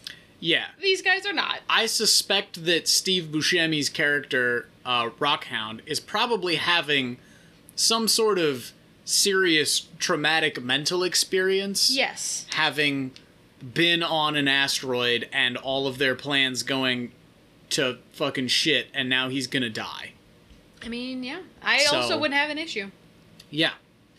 Great. Um, and then what happens next is as they're still drilling, Max is is the guy, the driller who's in the armadillo. They're drilling and they hit a pocket of gas that causes what I'm gonna call an asteroid quake. Yep. Is that a thing? Be more specific. Excellent. Um, so we already, but here's the thing: we already mentioned there's no fault lines, so there can't be a quake like an earthquake, right? Because an earthquake is tectonic plates building up pressure because they're just touching each other, and then they one goes up and one goes down, and shit goes haywire. Yeah. Um, but this asteroid has no tectonic plates, so there Yeah. shouldn't be an earthquake of any sort. Well, yeah. I mean, like, if you hit a pocket of gas, might the whole thing shake? Sure. Oh, that's fair. Um, you know, you cause a big enough explosion on an object and it will be felt somewhere. I mean, that's also partially how, like, the US did measurements of whether or not people elsewhere were doing nuclear tests was uh, through seismic activity um, in the Earth's, you know, crust and stuff. And stuff. And um, that was mildly effective. Okay. Um, are quakes on objects that don't have fault lines a thing? Yeah. Are there? Yeah. There's such a thing as a star quake, Ooh. which I discovered actually somewhat recently. Yeah. In astrophysics, uh, you can have the crust of a neutron star undergo like very sudden adjustment but because there is no like real concept of fault lines, um, it's not really the same. It's kind of analogous, uh, but um, one of the one of the things that they suspect is um, like could cause this is like just very strong interior magnetic fields and uh, a second cause could be the the star slowing down causes like a huge shift in the momentum of the outer layer of the star so Oh, that's kind of neat. yeah Starquake. Also, great fucking band name. I, also a great band name Literally, science just has the best band names. yep So, like we said, Max in the armadillo hits a gas pocket. There is an asteroid quake. Max blows the fuck up, and the armadillo is destroyed. yep So they have to tell Earth, like, sorry, we we're out. There is because they think that the other armadillo is destroyed. They think everyone's dead. yep Um, so Earth is, as far as that everyone's aware, Earth is going to be destroyed. Um, people start going into tornado shelters, and the streets are empty. Cars are empty, left on the street. Like it's, they're showing shots around the the world again, and again, daylight everywhere, because everyone is in the sunshine at the same time. But um, yeah, it, it it's just a lot, right? And again, America is only the rural south. There is nothing else. Paris, at this point, gets com- completely destroyed. We mentioned this earlier. A huge meteorite comes in, blows a hole, I don't know, a couple miles wide in Paris, right? easily And that's just everyone's like, yeah, I mean, that's kind of the beginning of the end there, isn't it? We're all gonna die anyway, so and, and um the the 90 thoughts I had while watching Armageddon article, she says everything's gonna be okay because only France exploded is for a very specific type of audience, which is so accurate. Yeah. It's the Michael Bay audience of yes rural South America. yeah And it's so accurate. But so we and we already touched on this earlier. If something that big actually hit Paris, it'd be way worse than what we saw. I mean, yeah, Paris was much better, but if something that size actually hit Paris, I mean, every building in Paris is probably flattened. Yeah. Um, so the whole city's probably gone, which is three million people or more. It's a solid amount of people. Um but yeah, so back on the asteroid, we're at the drill site. All of a sudden, they are feeling not great about themselves. All of a sudden, just like the Rohirrim coming over the crest of the hill towards Helm's Deep, up comes the uh, remaining armadillo, Lev, Bear, and AJ, coming in to save the day. Everyone rejoices. It's gonna be great. Um, the they have, I want to say, an hour left. They say it's an hour. I thought it said 30 minutes not that long ago. So again, time is wonky in this film. It's hard to keep up. And they have duct taped Rockhound to a chair in the shuttle. They're Good. just gonna not let him touch anything. Probably for the best. Probably for the best. So they decide to trust AJ for the first time this entire movie. He says the drill can handle it. We're gonna get to 800 feet in 20 minutes. And I think they had 250 ish to go. I mean, also, what have they got to lose at this point? I mean, right. Literally nothing. They thought everything was done for, and AJ comes in and is like, last ditch effort, here we go, boys. And they're like, yeah, why the fuck not? Fuck it.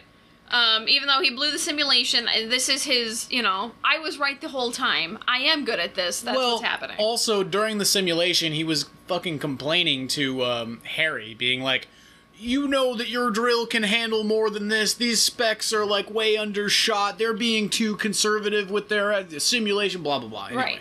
Right. Because the the redneck does know more than the egghead. Sure. Yes. I don't particularly care for the visage of myself as an egghead. Here we are. I'm not a redneck, so that's okay. More or less. No. Anyway. I don't want to I don't want to dig too deep into that. Um, so there, uh, while this is happening, while they're drilling the rest of, of this hole, there are eruptions going off all over. There are there's uh, are they meteorites in this case when it's hitting another asteroid, or are these asteroids? Because it's not in Earth, right? Let's say asteroids. Great. So there's a rock shower of asteroids hitting their drill site. Some of the rocks are glowing, which do you know why that would be? Nope. Great. Love they it. shouldn't be. There shouldn't be. And wait, wait, wait, wait. Rocks on the ground are glowing, No, or the rocks ones from that the are sky? coming in from the Hmm. sky are no, glowing they should green. not be glowing. cool. That's you're wrong, movie. Um, and and we already established because there's no magma, there would be no eruptions. Correct. So that's dumb. Everything is so dumb, you guys. I'm exhausted. We're so close to the end, but I am fucking drained talking about this movie. Okay, we're almost there. So AJ is they they send him down. Oh, so they make they make 800 feet. I forgot to mention that they did it. Yay! We just have to get the nuke down there. But first, there's some bent poles that are in there that AJ has to go down, try to get him out an eruption happens of some sort. He is launched out of this rock, out of this hole, and and he's launched very fast. He w- he's going very far out. His tether is unwinding. It's unwinding, and it's going. It's not attached to anything. It is just a tether for the sake of being a tether, but it's not attached to anything. Nope. So he could very easily go off into space. Um, Harry grabs the tether and stops him from flying out into the nether reaches of space. Hey, Neil, Yes. would he actually catch that? Would it not pull him directly into space with AJ? It would have pulled him straight into space. At four percent gravity, that they're both flying off into space at this point. Are they coming back? Probably. They're not going. wh- What I A calculated was a thousand hour? miles an hour. Yeah. So are are they coming back? Yes. Should he have done this in the first place? Probably not. Probably not. So, uh, like I said, there there's rocks coming in, or um, yeah, a rock shower coming in, and it's very hard in this film to know when something that a disaster that is happening is survivable, and when it's not. Because we've seen things like I mentioned, Lev on the outside of that armadillo should have been mush. Maybe just one arm dangling on the end of a rope by the time they landed, but he's fine. Whereas here, it didn't look like a ton was happening, but but but it also it looked like a lot. I don't know. There was a giant rock that almost rolled over AJ and Harry, and they're fine.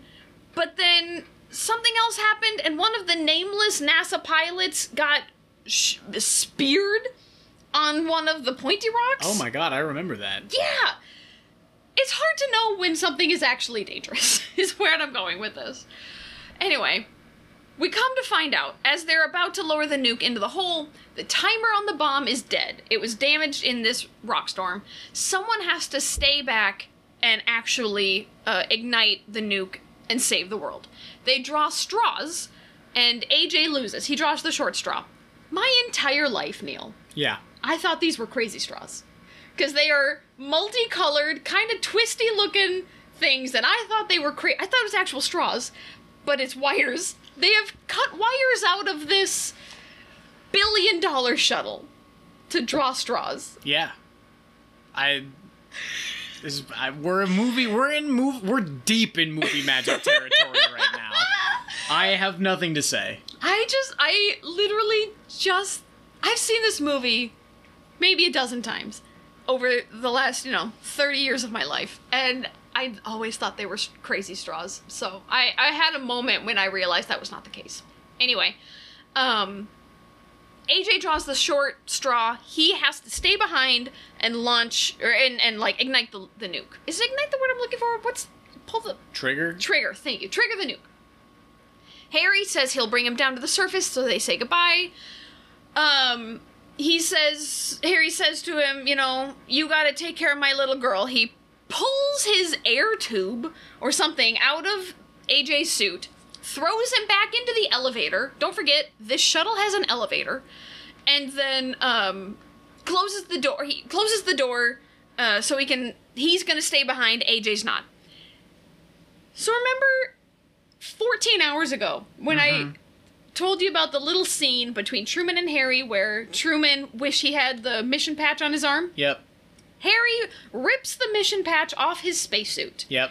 Gives it to AJ, Yep. and says, "Give this to Truman." Yep. Wha- how? There's no way he could have ripped it off that easily. First of all, he's got his gloves are too thick. He can't get under there. It is sewn the fuck in. Yep. It would not have come off. Also, there is no way that there is a mission patch on the exterior of his spacesuit. You would not sew something into the exterior of a spacewalk suit. You have just punctured holes in the exterior of something that is designed to keep all the oxygen, heat, all this good stuff inside. This is a terrible idea. This fucking movie is. This fucking movie is garbage. Oh, it's gonna kill me. So, much tears were spilled. Harry's gonna sacrifice himself. He's still fucking charming as fuck, and it really aggravates me. Yeah. It really aggravates It me. It really does. So, he's in the armadillo. He calls Houston and says he wants to talk to his daughter. They have a very intense, oddly romantic conversation. Also, I'm pretty sure he doesn't even say, I want to talk to Grace, because Grace is the only one left at Mission Control. They were all there. There's people. She's getting her own room with 14 screens. Oh, she got her own She room got her with own 14 room screens? with 14 I missed screens. that. Yep, Because I Mission remember this Control is scene. still full. Okay. Not only is it full, but Harry's face in this conversation is being broadcast on every single screen in Mission Control and this weird little ancillary room that Grace is in. It's really dumb. It's so dumb. It's on you guys, it's on every screen. It is so much and also not to go too far back, but I thought they wouldn't have any I thought they didn't have any more radio communication. That was fucking 3 hours ago that they said we'll never get communication back and then they did. I don't understand how. They they gave some shitty hand wavy explanation for it. It's Don't dumb and I don't it. like it. Okay, so we have established Harry's staying back. He and Grace have said their goodbyes. The shuttle, with everybody else on it, needs to take off. Otherwise, they're going to get vaporized in a nuke. The shuttle can't take off. Something's wrong. We don't know what's up. Lady Pilot and Lev go to fix it. Don't know why Lev follows, but he does. Um, she's trying to like tippy tappity tippity tappity and fix it the right way and he says i need you to move and he hits the computer on this billion dollar shuttle with Uh-huh. a wrench Uh huh. Yep. neil it works Uh huh. Have you ever used that technique? So, ironically, shut the fuck up. this is a technique that people call quote unquote percussive maintenance. shut the fuck up. This is real? This is one of the six things this movie got right? I'm not gonna say that this was the right thing to do in this scenario, but sometimes if you have electronics that you can't get to that are loose, jostling the connection in some way, shape, or form can help reestablish various electrical connections. you are exploding my brain right now sometimes I had okay, so I had a computer a while back that um on the inside the um the bus from the uh, motherboard to the uh uh to the like memory drive like like my my my hard drive um came undone. Like it, it slowly like it's supposed to be glued on there to the like so that it doesn't do this but or, or like just stuck in such a way that it's not likely to come undone. But there was a period of time where it would come undone and i would have to like s- like hit my computer to get the cable to connect properly so that the computer would boot at all instead of trying to boot and being like you don't have a hard drive connected. And i'm like i don't know what to do about this. So um, percussive maintenance in electronics is actually a thing that people do. Is it ever the right thing to do? Probably not. Will it work in a pinch? Sometimes. Wow. I am blown away. Yeah. I won't lie, that's not how I thought that question was gonna go. Yep. I'm delighted. I'm fucking delighted. Okay, so they use percussive maintenance and the ship starts. Yeah. And um Lady Pilot and Pilot and Sharp are are they're gonna take off. No, Sharp's dead. It's Lev, right? No, no, Sharp's not dead. Are you Sharp, sure? Sharp survived. Lady Pilot survived because Sharp shakes Grace's hand at the end. Oh, remember? you're right. Yeah. You're right. So Sharp and Lady Pilot get the ship going. Can I shake the hand of the daughter of the hero? Oh, for fuck's sake! Fuck you, Sharp. Fucking movies. Oh. Um, but they're not wearing spacesuits. Don't Nope. they need to have a suit on to re-enter the atmosphere? Um, yeah, the inside of the cab is gonna get really fucking hot. There is a heat shield on the front of um, all of the uh, all of the orbiters, so that like as you are like coming back in, you you, you do need to dissipate that heat, like a lot of it. You do also need to shield the cabin from a lot of that heat, and uh, but the cabin still does get very hot. So you, you do need to you do need to be wearing a suit to protect you from this. Sharp and Lady Pilot are not wearing a suit. Yeah, I don't know, just long term brain damage and fine. probably burns. You know, it'll be fine. That's fine. Um, so they have to get the fuck out of Dodge and out of the blast range of this nuclear weapon, Uh, right? Yeah, I remember this question. So how far they and and they're out of range in this weird wibbly wobbly movie time Yeah, in like maybe 10 seconds. Yep. They're out of range. Yep. How far would they have to get in those 10 seconds to get out of range? depends on how big the bomb is. they say it's a 9 foot nuclear weapon. Does that help? Nope. Great. I have no idea. I would need to know the megaton yield. Um, All right. the the the general uh, information that I found online was within a six kilometer or about three and a half mile radius of a one megaton bomb, blast waves would produce 180 metric tons of force on the walls of all two-story buildings and wind speeds of 255 kilometers an hour or 158 miles per hour and within a half mile radius, the peak pressure is four times that, and wind speeds can reach 470 miles an hour. Jesus, that's a lot. Yeah. Um, so they probably need to get like at least 10 miles or more in 10 seconds. Can you do that? Unless you're traveling at 3,600 miles per hour, Which I'm pretty sure they were not. then no. Excellent. that this ship probably would have been blown off course and or destroyed in this explosion. Poor guys. Never saw it coming. They literally saw it coming. What are you talking about? I don't know. This movie has melted my brain. So Harry, he's he's about to pull the trigger. Shit happens. I'm not gonna get into it, but he pulls the trigger, and there is a weird, maybe five seconds of godlike imagery Yeah. overlaying images of Harry and images of Grace. Yeah. And it was odd, to Yeah. say the least. Yeah, people people treat a lot of nuclear content as very weird. Yeah. Um, which is fine. Um I, my my my context for this was like some sort of strange like father daughter connection. Could have also been like a reference to um, Oppenheimer's quote at the time of the first atomic uh, or nuclear weapon test. Now I am become death, the destroyer of worlds. It's fucking heavy. I mean, it makes yeah, sense. It- yeah, yeah. He, he's quoting um he's quoting Vishnu talking to uh, the prince in the Bhagavad Gita. That makes more sense. Um, Poor Oppenheimer. He just wanted to be scientist. So, all that to say, he, Harry, launches the bomb. Just before, like, a second before they hit the zero barrier, where it would have killed uh, everyone. Um, so he saves the day. Everything's fine.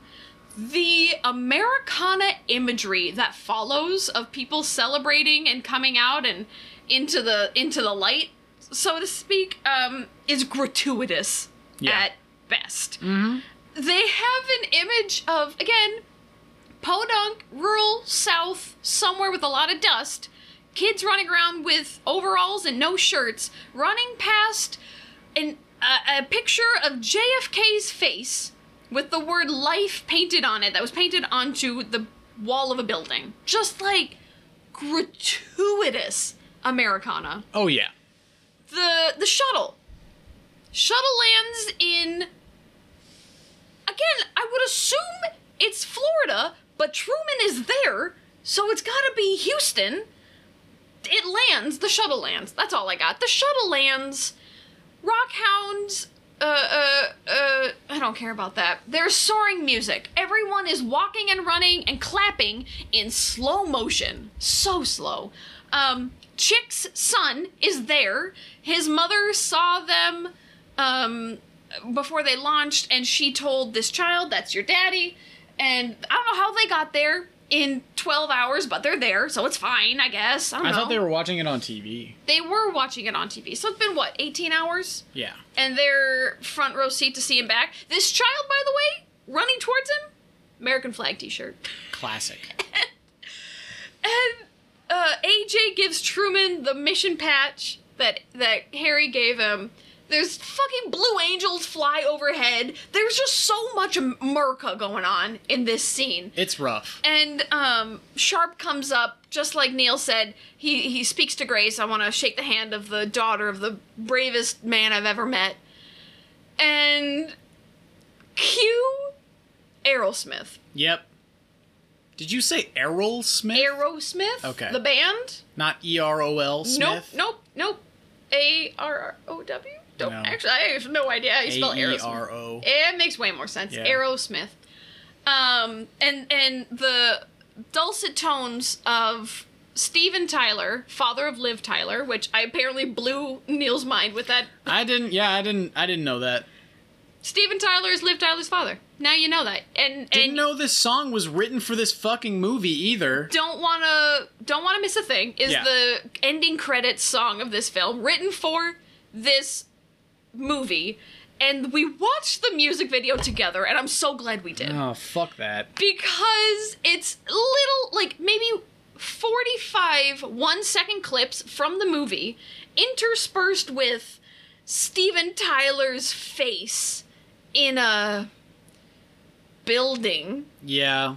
and and it's mostly clips of Liv and it's a song I always took to to be, you know, a father-daughter song. Um it could also be a stalker song as Neil pointed out, which I Yeah. makes sense. Yeah. Not wrong No. and um it's uh it's a hell of a song it's this movie fuck me you guys this movie's fucking crazy so over the credits while the song is playing we see aj and grace's wedding um as they say their vows we pan across to our our other heroes front row of the wedding and we see images of the fallen drillers uh, Harry being the main one, and then we just get clips from their wedding over the credits. Why? I I couldn't tell you. I couldn't tell you why, but there's clips from the wedding and the reception rolling over the credits of this space movie. And we're done. Neil, did I did I miss anything? No. Is there any we done? We Yes, just gonna call it? please. Oh god. I can't. I fucking cannot. I want to never touch this movie again. I mean, that's probably fair. So, Neil, when looking at this from a science perspective, Yeah. how many Big Berthas would you, how many miniguns, better, would you give on a scale of z- one minigun to five miniguns being the best? I won't even give it a single minigun. you will not, for, for science, you will not give this a single minigun. I will not give this a single minigun for science, folks. This is getting 0.75 stars tops. Because they got six things down. wrong. thumbs down. And a thumbs down. I am. I hated this movie. like, look, I am not a fan of like horror films, so I disliked uh, Event Horizon? Event Horizon because it's not a genre that I find enjoyable. This is a genre that I find enjoyable that was executed awfully. Not even a sing. I'm not even gonna give it a single full star. This was worse than Event Horizon in terms of the science, and straight up gets yeah 0.75 stars. Not even a single full star for science. How about as a film? I think you already answered this, but I want you to put a numerical uh, uh, number to this. Uh, yeah. Um, it was cool looking. Mm-hmm. I'll give it The one and a half stars. Uh, one and a quarter stars because it's extremely problematic. So problematic. Does not treat people like people. Nope. Nope. Again, there are three female speaking roles. One of which is in the cab in one of the opening scenes. Super offensive. Extremely offensive. One of which is Lady Pilot, who doesn't get a name. As far as far as we're aware. as we're aware, I'm And- sure she did have a name, but did they say it more than once? Nope. No. And then one of which is Liv Tyler, who is not, again, given barely anything to do. She stands there with brimming tears, looking gorgeous. Yep. And that's it. I, you guys, if you remember our mini-sode, I was so excited. And at the beginning of this episode, I was so excited about this movie. I loved this movie. And I am shattered. I am a broken person after watching this movie. I can really only give this. Oh my god, two miniguns? Two and a half? Maybe? Like, if you give it two and a half, that is a straight up and down movie. this is a movie. This is this No. was a time out. I would have seen this in the theaters. I would have gotten out of the hot summer heat. I would have gone to this movie with the air conditioning and I would have been happy. It, it's a visual feast for the eyes. Don't put your brain into it. This is a capital M movie. That's what this is. I disagree. I but I can't give it the letterbox liked. I can't I was prepared to give this 5 stars and I am I'm broken. Okay. I well, if you were so- prepared to give this five and you're giving it two and a half I'm so disappointed. on a scale of one to five, acceptable. Yeah. Yeah. So that that was Armageddon, folks. I hope I hope you stuck with us cuz this is I hope you enjoyed our take on the science. Yes. Because this was a lot. Yes. If you if you have questions, if you watch this movie and you've got questions, please come find us. We are at uh uh if you want to email us, email us at here's the problem pod at gmail.com. We're on Instagram, we're on we're at on Twitter at sci-fi problem pod s-c-i-f-i problem p-o-d all one word at both come tell us what you think are we wrong did we miss something I we are not wrong and we missed nothing. but come have a chat with us anyway. yeah Uh you can find uh when you when you're not listening to my dulcet tones here. yes You can find me uh, either on uh, Bad Rolls Out, which is a uh, Hashtag D&D, classic. uh, D&D podcast that I do with some of my friends. In the real world, we are just ending. Uh, we are just wrapping up this campaign. Are you? Yes. Congratulations. In the podcast world, we're on episode twenty-two, so we're about a quarter of the way through, or something like that. I love it. Um, other than that, you can find me on Instagram at that underscore Higgs underscore guy. H I G G S. That's correct. Um, yeah, let us know what you thought. Yeah, you can find me. I am on Instagram, but I'm not going to check it. Don't add me. You can find me on Twitter. I'm at that girly gal, all one word. Um, I'm on there slightly more frequently, but also kind of not. So it's hit or miss if you actually want to follow me. Yeah. um, please do us a solid. Rate, review, subscribe. If you can write out a review, it's not for our ego. Give us a five star rating. It's not for our ego. It is so we are found by the masses. Neil, did I tell you we are in half of the states of this country, the Whoa. United States of America? I did not realize that. We are in 18 countries. Holy buckets. I know. What the fuck? So the more you guys can review us, uh, rate us, on whatever podcatcher you're using. Um, if you can write a review, tell us what movie you want us to do. Tell us how wrong we were about Armageddon. Tell us anything in these uh, reviews. And then if you subscribe, anytime we have a new episode, it's gonna automatically get downloaded, added to your queue, whatever you've got it, however you got it set up. So rate, review, subscribe. We really appreciate it. And again, it's not just for us; it's so more people can find us and we can hang out. For the algorithm. It's for the ever-loving algorithm. Neil, yeah, this was a hell of a movie. it sure was. Is there anything else you would like to say to the fine folks at home? Enjoy your science more than they enjoyed science in this movie. Please, for the love of God. Bye. Bye.